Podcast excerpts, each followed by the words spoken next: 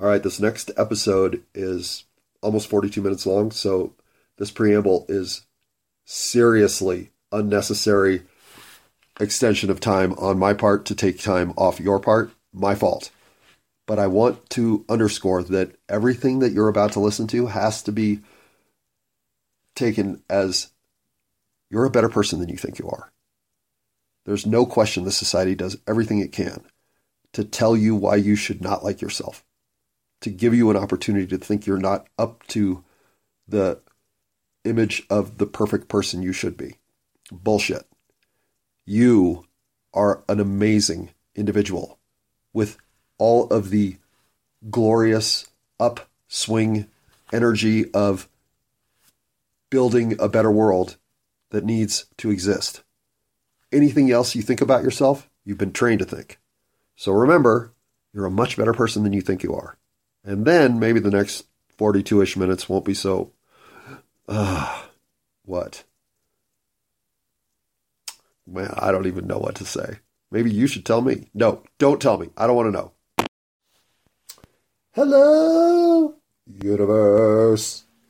Um, I'm not feeling rather melodic nor musical, so why I chose to introduce the recording with such variables. Uh, I should totally record something better than this, but mediocrity has sort of become a point of study and uh, reflexive study, uh, though I don't have time for it at the moment. Uh, just got its first flag post on the ground. Hey, kitty. Hey, kitty. Hey, kitty. Um, all right. And actually, good, good cameo. Well, well timed on the entrance there. Um, I will say, the cat. It's now been over a month. It's been oh, it's a, no, it's a Monday. Uh, it's been it'll be six weeks on Thursday that uh, I've had uh, life without my dog. I miss Phoebe every day. Um, I you know I miss all my dogs every day. It makes it's funny how she now is in the pack of dogs I used to own. Um, but uh, I don't want to think about all my dogs. It's gonna make me cry. Okay, so instead I'm gonna think about my cat, which quick backstory. Um, I've owned cats and dogs my whole life, as a kid all the way through now. Well, in theory, and um, but I've always owned cats. Well, not always, but for the most part, I've owned cats as mouse control, and um, and very much so in this case, to the point that uh, the cat I own, who is now 13 years old or will be 13 She's somewhere in that age. Uh, when I adopted her uh, in 2011, she uh, she was the feistiest cat in a room filled with cats that were available on Free Cat Day. Literally, if you'll take these cats, we will give them to you at the uh, Humane Society. And uh, she was the worst of all because I wanted a cat guaranteed to catch mice. I needed something that was at least aggressive enough that it wouldn't uh, forego the opportunity to hunt down a few critters it saw scurrying about. So my whole criteria for cat choosing was to look for the one that was going to be the most aggressive, especially on Free Cat Day. And uh, it worked. She's a great mouse. Well, she was. Um, but uh, she's suffered an injury uh, four or five years ago. Four, five now? Fuck, man, it's been a while. Uh, and most likely was shot, but there was a piece of metal shrapnel that got into her somehow when she was out. To the point that I thought she was dying. I thought she'd been attacked by an animal and was just dying in my cellar because I hadn't seen her for a day or two. And when I finally found her down, curled up in the furthest part of the cellar, she was bloody as hell. I mean, it was awful. I just assumed she was down there to die. And I uh, brought down water and food and put it next to her. And she spent four, over four weeks, but not five weeks, in that cellar in that fucking position. As far as I know, I never saw her move. She never shit. She never pissed. I mean, again, she must have been doing it somewhere down there. Whatever, whatever. The point is, my mousetrap was was dying, and uh, and then out of nowhere, she recovered. Like, just started walking around, eating normally. I mean, it took her a month or two to finally, for the wound to stop uh, aggravating her full time.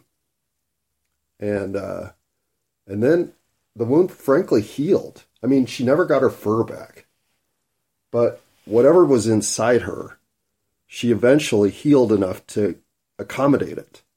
Because I didn't know she any. I still thought up until I got her to the vet for the second instance that she had just been attacked, and she was healing. It was fuck. I figured Fox got her or something, but uh, point is, she recovered enough that she became herself again for the most part. I will say this: she used to leave the house regularly, even for days at a time, and that stopped happening. She was always in the house, or within enough of the house that if I walked in the backyard, she came running to the door. So she never left the property really after this. Um, and then I, then after a year or so of her getting better and being fine, uh, all of a sudden the wound was back. Like she was going after it again. She was causing the disruption in my mind to the spot that had aggravated her this whole time. Well, of course she was because now this piece of metal's trying to eject itself from her body. So I finally get her to the vet and they say if they operate on her, they x-ray her and find that she's got this scarred piece inside her, and uh, and so either she's been shot or she's somehow been in the vicinity of a bomb. Um, but whatever, she's got a shard of metal inside of her that uh, they say if they operate on her, she's only 50 50 to live, and it's a $6,000 fucking cost. I'm like, no, we're not doing that. I'm taking her home. Whatever happens to her, happens to her. She's my mousetrap. Uh, and that's where things basically stand, except that she is now, uh, she has discharged the piece of metal. So she has an open wound that won't heal.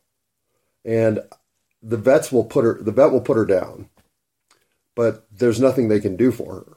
I mean, she is in a condition where she can have skin grafting techniques done if she's a human being with a health plan. But no, she's got this open wound that she suffers through. Now, I've coned her for three weeks to get her to just leave the wound alone to see if she's the sole cause. And no, as a matter of fact, it gets worse. It starts to ooze. I mean, the whole circumstance is sad. And in explaining all this, my point is I've always had a professional relationship with my fucking cat. And if it was a personal relationship, then yeah, I might have considered a $6,000 surgery to pull metal out of her. But in reality, uh, there's no way I would spend $6,000 on a cat. Even one I loved, I don't think. I mean, it was four grand for Max, and I said no to that. That I do actually regret, though, so hard to say. But whatever, right? Animals, as much as I love them, and I love them completely, more than many humans, uh, still there is a cost variable in play to extend an animal's life, which may be limited in great capacity due to said invasive operation for another year or two. And uh, I just, with this cat, have a low threshold for what that financial commitment could be. Let's say 150 bucks. But that doesn't mean that I won't give her an entire loving relationship and care as much as I know how to. I'm not inhumane in terms of doing what I can. So I put every kind of antibacterial or whatever, you know, I, she and this wound are awful. But I love my cat. I can't not. So, as the dog has uh, vanished from her life, it's given her a new comfort level in the house. She doesn't have to jump up every time the two of us enter the room for fear that staying beneath the dog puts her in a prone position to be attacked. And so her ease of life has greatly improved. The only one who has with the loss of Phoebe. But it's clear that she is now less stressed. And in such a capacity, has sought out a lot more chill time with me. Like we're becoming buddies. And this is after seeing a, a fucking rodent crawl up my kitchen goddamn wall. Now, admittedly, I had pulled back some paneling and was working on a duct that was in the uh, exposed area, and they crawled up that part. So, nonetheless, nonetheless, nonetheless, fucking cat, get in here. My point is, A, yes, I have to figure out some other solution for my current rodents are coming in because the goddamn environment's getting cold situation because she ain't it. But am I really going to own two cats? Oh, fuck. No. So am I really going to use mouse traps? I'm not going to poison them. so I'm in a dilemma. I don't like taking life. I can't live with mice running behind my kitchen walls either. I don't know what the fuck to do. I'm not getting a second cat. I don't think. Anyway, that's not even what I got on to talk about. But I do believe my cat deserved a 10 minute rededication to how much I respect her fucking determination of life. She is as tough an animal as I've ever known. Man, she's been through some shit. She looks fucking haggard at the moment. Of course, she's showing me her wound prominently from behind. I feel for her, though. She was the kind of cat that when I got her was the most independent animal I'd ever known. She'd disappear for, she, one time she disappeared for nine days. Nine days is a long time for your cat to be gone and to come back. and this was like year three. Um, and in the first couple years, she would disappear for four or five days regularly. I thought she had a second home, seriously, because she would be gone for so long, but she'd come back so fucking famished she'd gobble down whatever she could get. So I really think she might have been adventure- adventuring. So I've I've always liked her rhythm of life, um, but she she was also a great mouse catcher. The one I had before her was phenomenal. The most, and this cat I more than once caught. I have a, a laundry uh, a remnant of a laundry clothesline pole hookup in my backyard concrete patio area where one pole is gone, but the other pole is just the straight pole up without the T. So it's just a piece of two inch pipe. She would sit on top of that thing. It's fucking five feet tall. I don't know how she even got on it. I never saw her get on it. So I don't know how she was up there. But I came into the backyard twice and found her on that fucking pole. That cat caught way too many. I mean, she caught birds like to the point I got sad. So her mousing skills were phenomenal.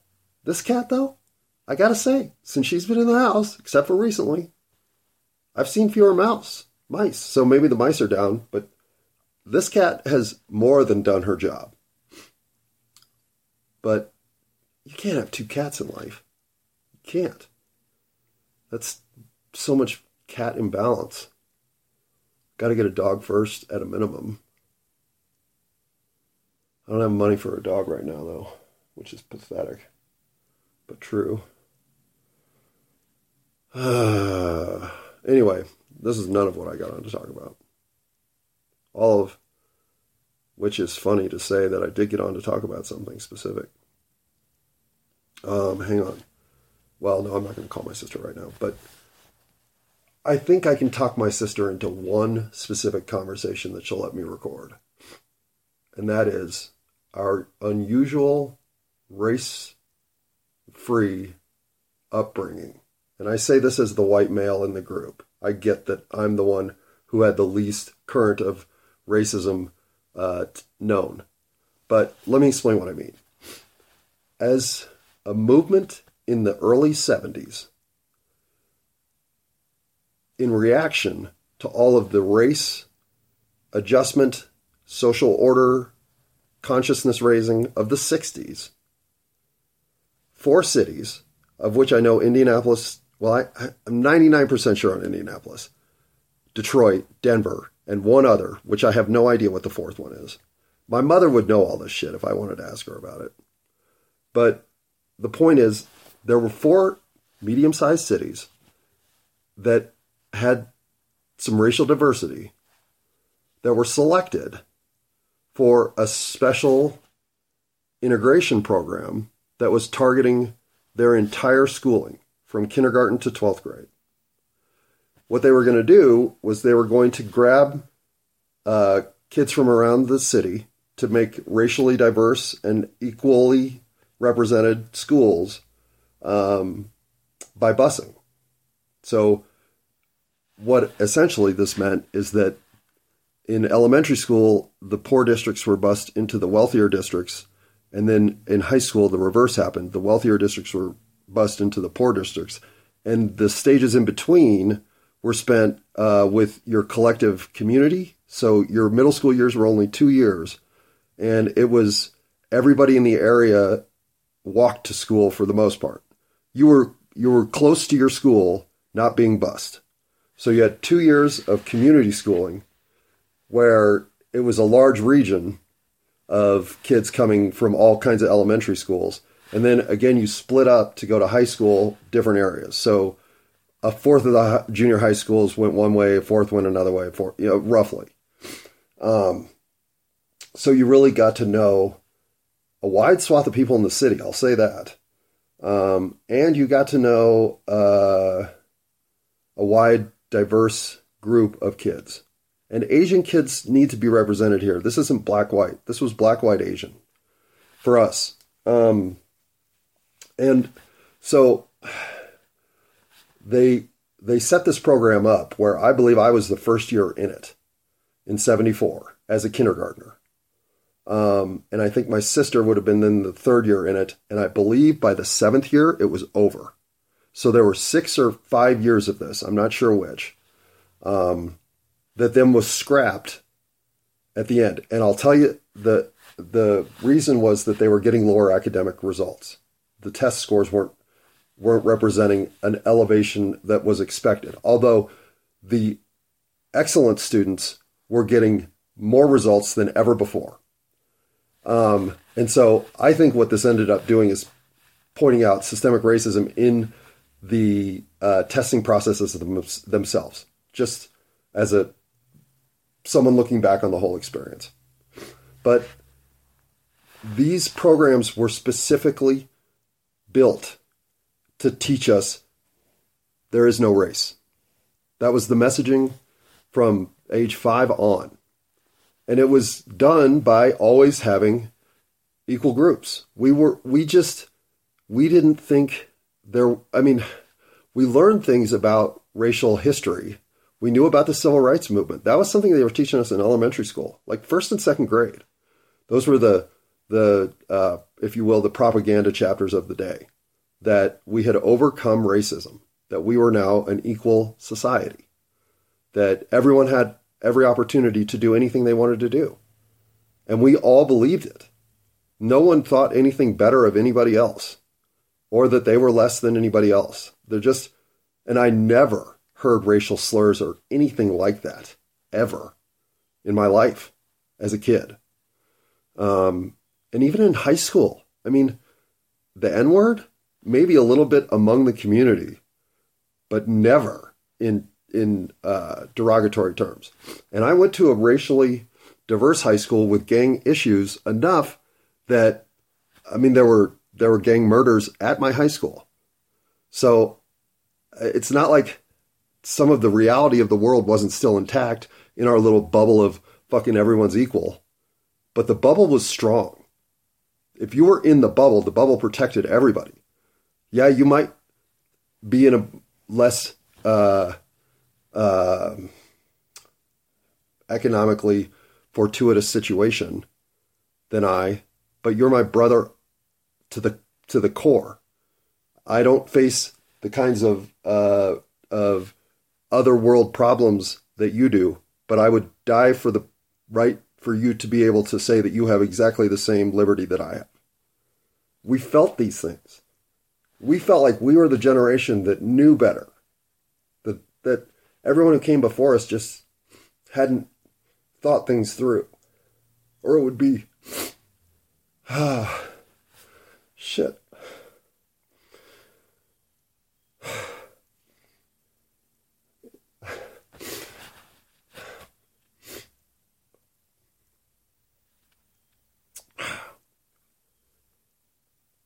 Oh, I don't want to break down.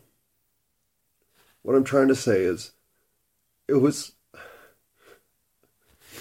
uh, it was agreed upon that, uh, that this was so obvious that nobody, nobody wasn't participating. Like, there was no counterfaction, a true society dedicated to equanimity or equality of opportunity was a no brainer. It's how things should be. So, when they made a space to allow us to exist that way, it became important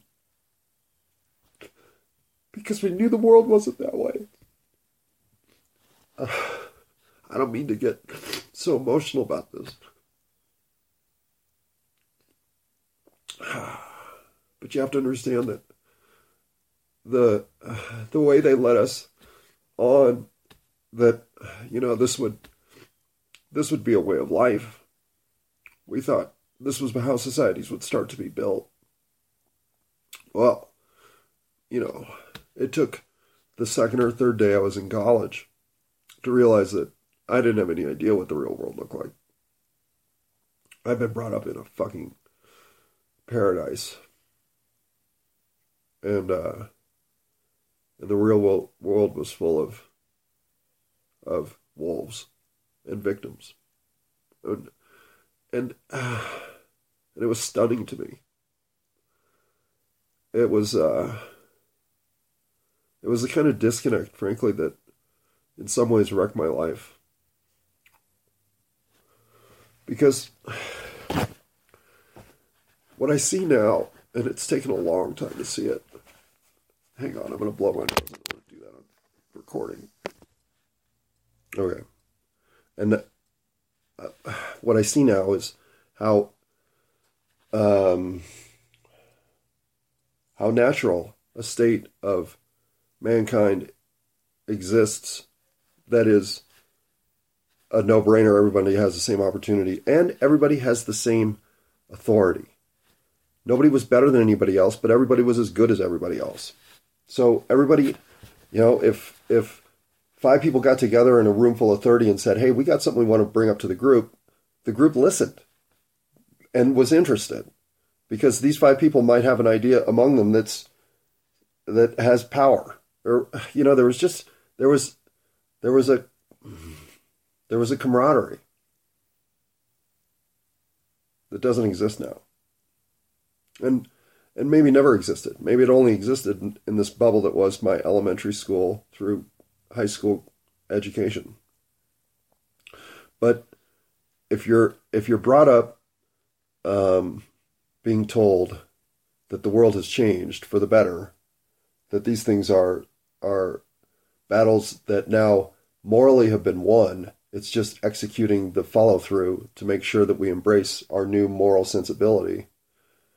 When you hit a world that is in fact immoral in in many ways, but race was an obvious one, and so was misogyny and a lot of other uh, true systemic put downs of peoples. And as a white male American, of course, I know my favoritism involved in the entire enterprise. But the the jarring situational gap between what can be and what is has been the disconnect I've investigated since. And uh, and I, I guarantee you, if I had this conversation with my sister, and I never have, but she has the same fight in her own head, and we both settled. I know. I know. At some point, both of us just had to let it go. That a world like that could exist. And so, excuse me. Another way when I think of things is all my fault. I do feel like I got an opportunity to see a better world, to live in a version of a world that only existed in four cities, where the very point of the world was to let everyone know that opportunity was here for whatever you wanted to do. And even as we started to, I don't know, um, show aptitude in certain ways, the athletes start standing out, or the spelling bee kids start standing out, or whatever. Once you start finding the things you're good at, or like, or want to do, well, in this system of education, it was encouraged. I remember this kid, Carl Carter, was an amazing artist as a, as an elementary school kid. He could draw superhero panels that were phenomenal. I mean, and and the teachers encouraged it. They knew how good he was. Hell, he sat in class pretty much all day and just drew superheroes, and was really gifted and it was like everyone who and and what it made all of us do is want to be artists because we were sitting with this oh.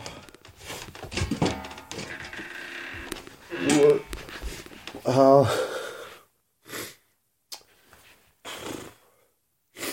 instead of somebody saying hey you know there's no time for that. Um he was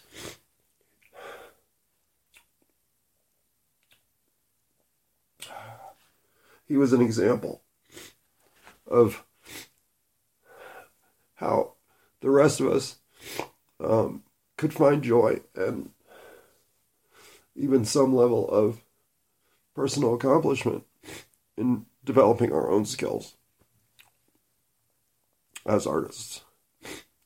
And I mean, to this day, I remember drawing this one figure of somebody like about to land, like they're from flight, and I, it's the best thing I ever drew to the, to even now, and uh, my dad even thought I traced it, and uh, and it's,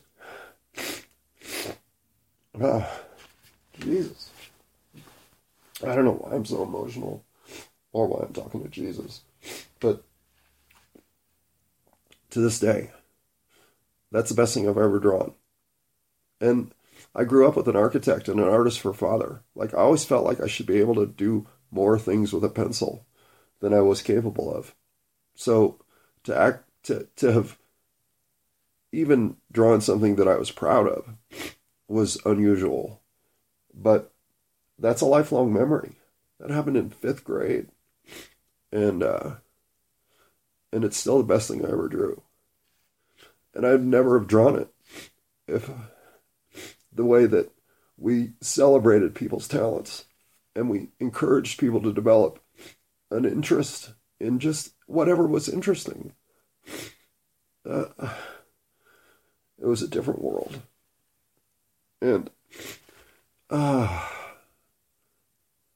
so when I gave up on society as just a place that had it all wrong, uh, well, now I see that uh, you're not you're not allowed glimpses of of other ways of doing things without the responsibility that comes with ushering those things to the front for everyone else if you're the only one who sees them.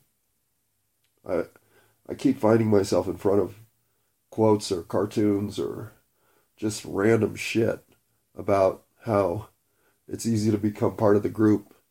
It's it takes nothing, no courage whatsoever, but to stand alone, a voice against the sway of mass opinion takes everything.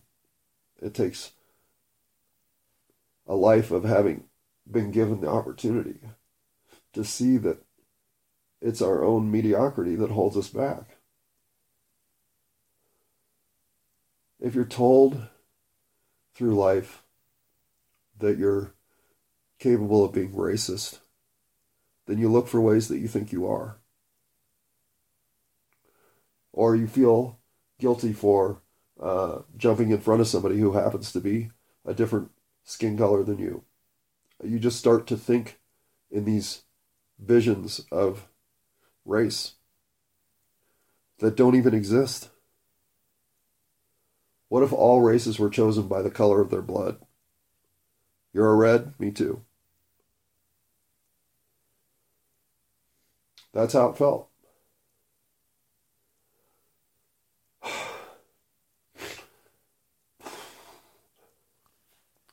And in that space, somebody who's truly gifted doesn't just understand that that's important, they share it.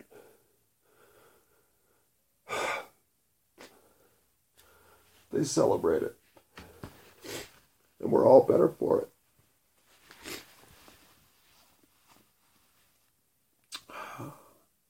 So, ah, fuck.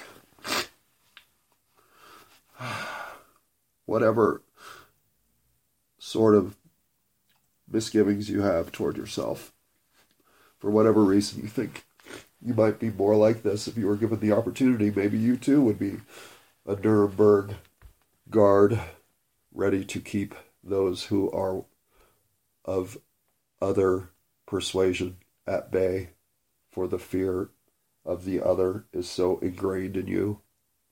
Well, I'm going to tell you that that's all horseshit. None of it's true. It's all stuff you learned when you got here. And if you hadn't been taught it, you wouldn't be those things. You wouldn't even be able to think them because that's the way the world really works. We're all Team Red. And I suppose, in some ways, getting past your own sense of guilt or that you're the problem or that there is a problem that's the part I didn't understand was was so dominant. They bring us here they give us divisive social issues upon which to divide, and then we do accordingly. And all of it is just made up horseshit. It's it's it's so nefarious. I can't even understand why why the levers being pulled are pulled that way. And I know that being given an opposition on which to focus one's energy is an easy way to lead a whole bunch of people one direction. Oh, well, you don't think that? Well, you know what these people think? I know, they think that way. And if we don't stop them from thinking that way, then we won't be able to think this way. Because they don't think that way. Wait, what? Have have have I wait, you're talking about Barb and, and Tom? Are you kidding? as soon as you get to know somebody, They don't think anyway. They are Barb and Tom. That's the point. We're here as individual expressions of soul energy walking around in meat suits that make us constantly self reflect that others are judging us.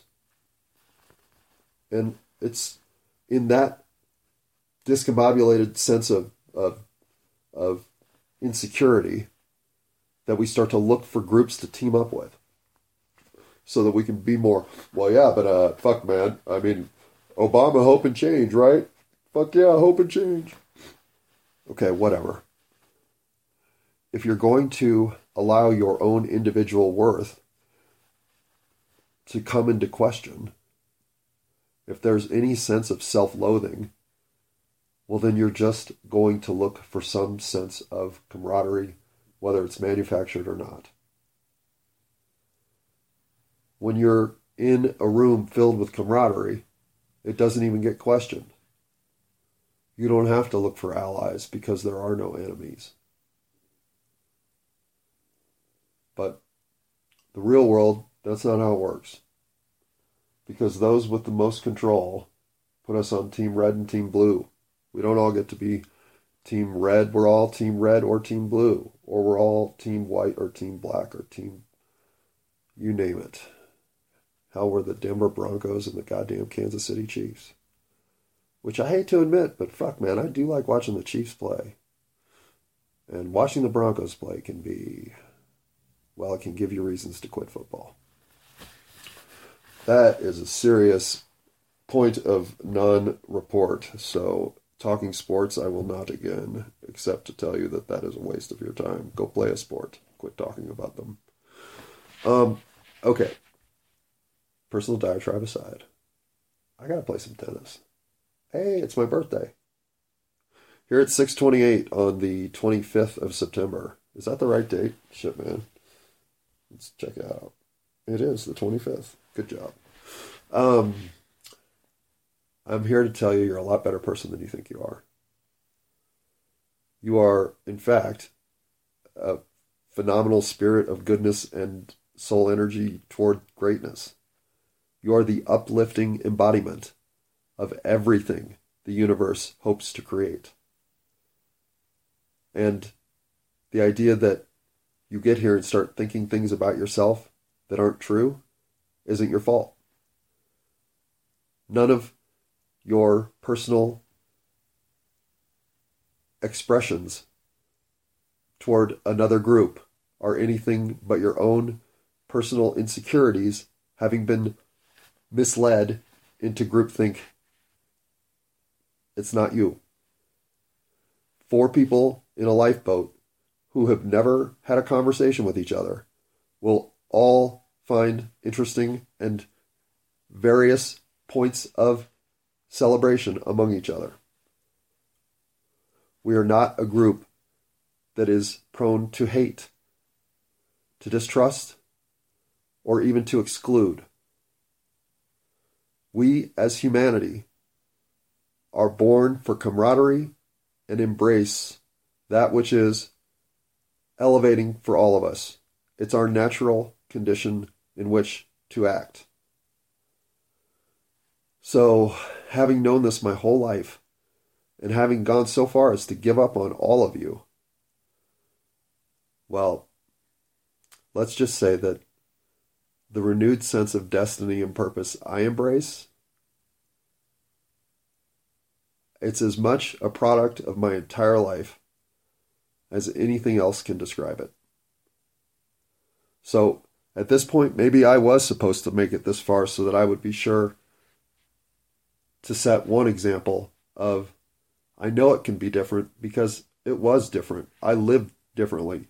I was given an unbelievable gift to see what humanity looks like when it's trusted to do the best for itself. It's amazing. It is the sort of inclusionary sensibility that everything else around us is missing. All that frenzy of discordance, that hum of dissociation that you feel in your daily life toward the structural reality that it is, Well, that's on us. We've let it happen. We've created it.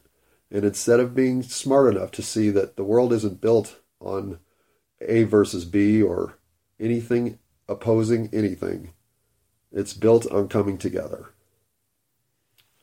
I know that's a stupid message to have to try to convey on open night, my comedy night uh, uh, venues, but that's where free speech still exists. That's where, at least, I can say, if you had been given an opportunity to see the world without any quantification whatsoever and just experience it, would you think you're a racist? Well, no, because there would be no such thing. That's how the world really works. Everything else you're just programmed to think. War is good. War is good. Fuck, man. Sometimes I wonder if my humanity, as much as I believe in its pure goodness overall, if it isn't just the most dupable state of life out there. We send people into battle to die over causes they have no direct influence or to be influenced situational reality we how many when i think of what my uncle in vietnam did to him what a waste what a waste so my opinion is this sort of mm, evolution over the course of a lifetime from knowing how it could be to seeing how it really was to knowing how it should be, well, I don't think a lot of people have had this run. And I don't think a lot of people ever got such a gift to know what humanity looks like when it's done on equal terms. If you had lived the same childhood I had, well, hell, there'd be a revolution by now. I mean, I've been doing nothing for the last 30 years, sitting around feeling sorry for all of us. So it's time. It's time to show a better way. And I'm trying. These open mic comedy nights, they're not the easiest crowd to win over, but I'm winning them over one night at a time. I am going to change this world, I promise you.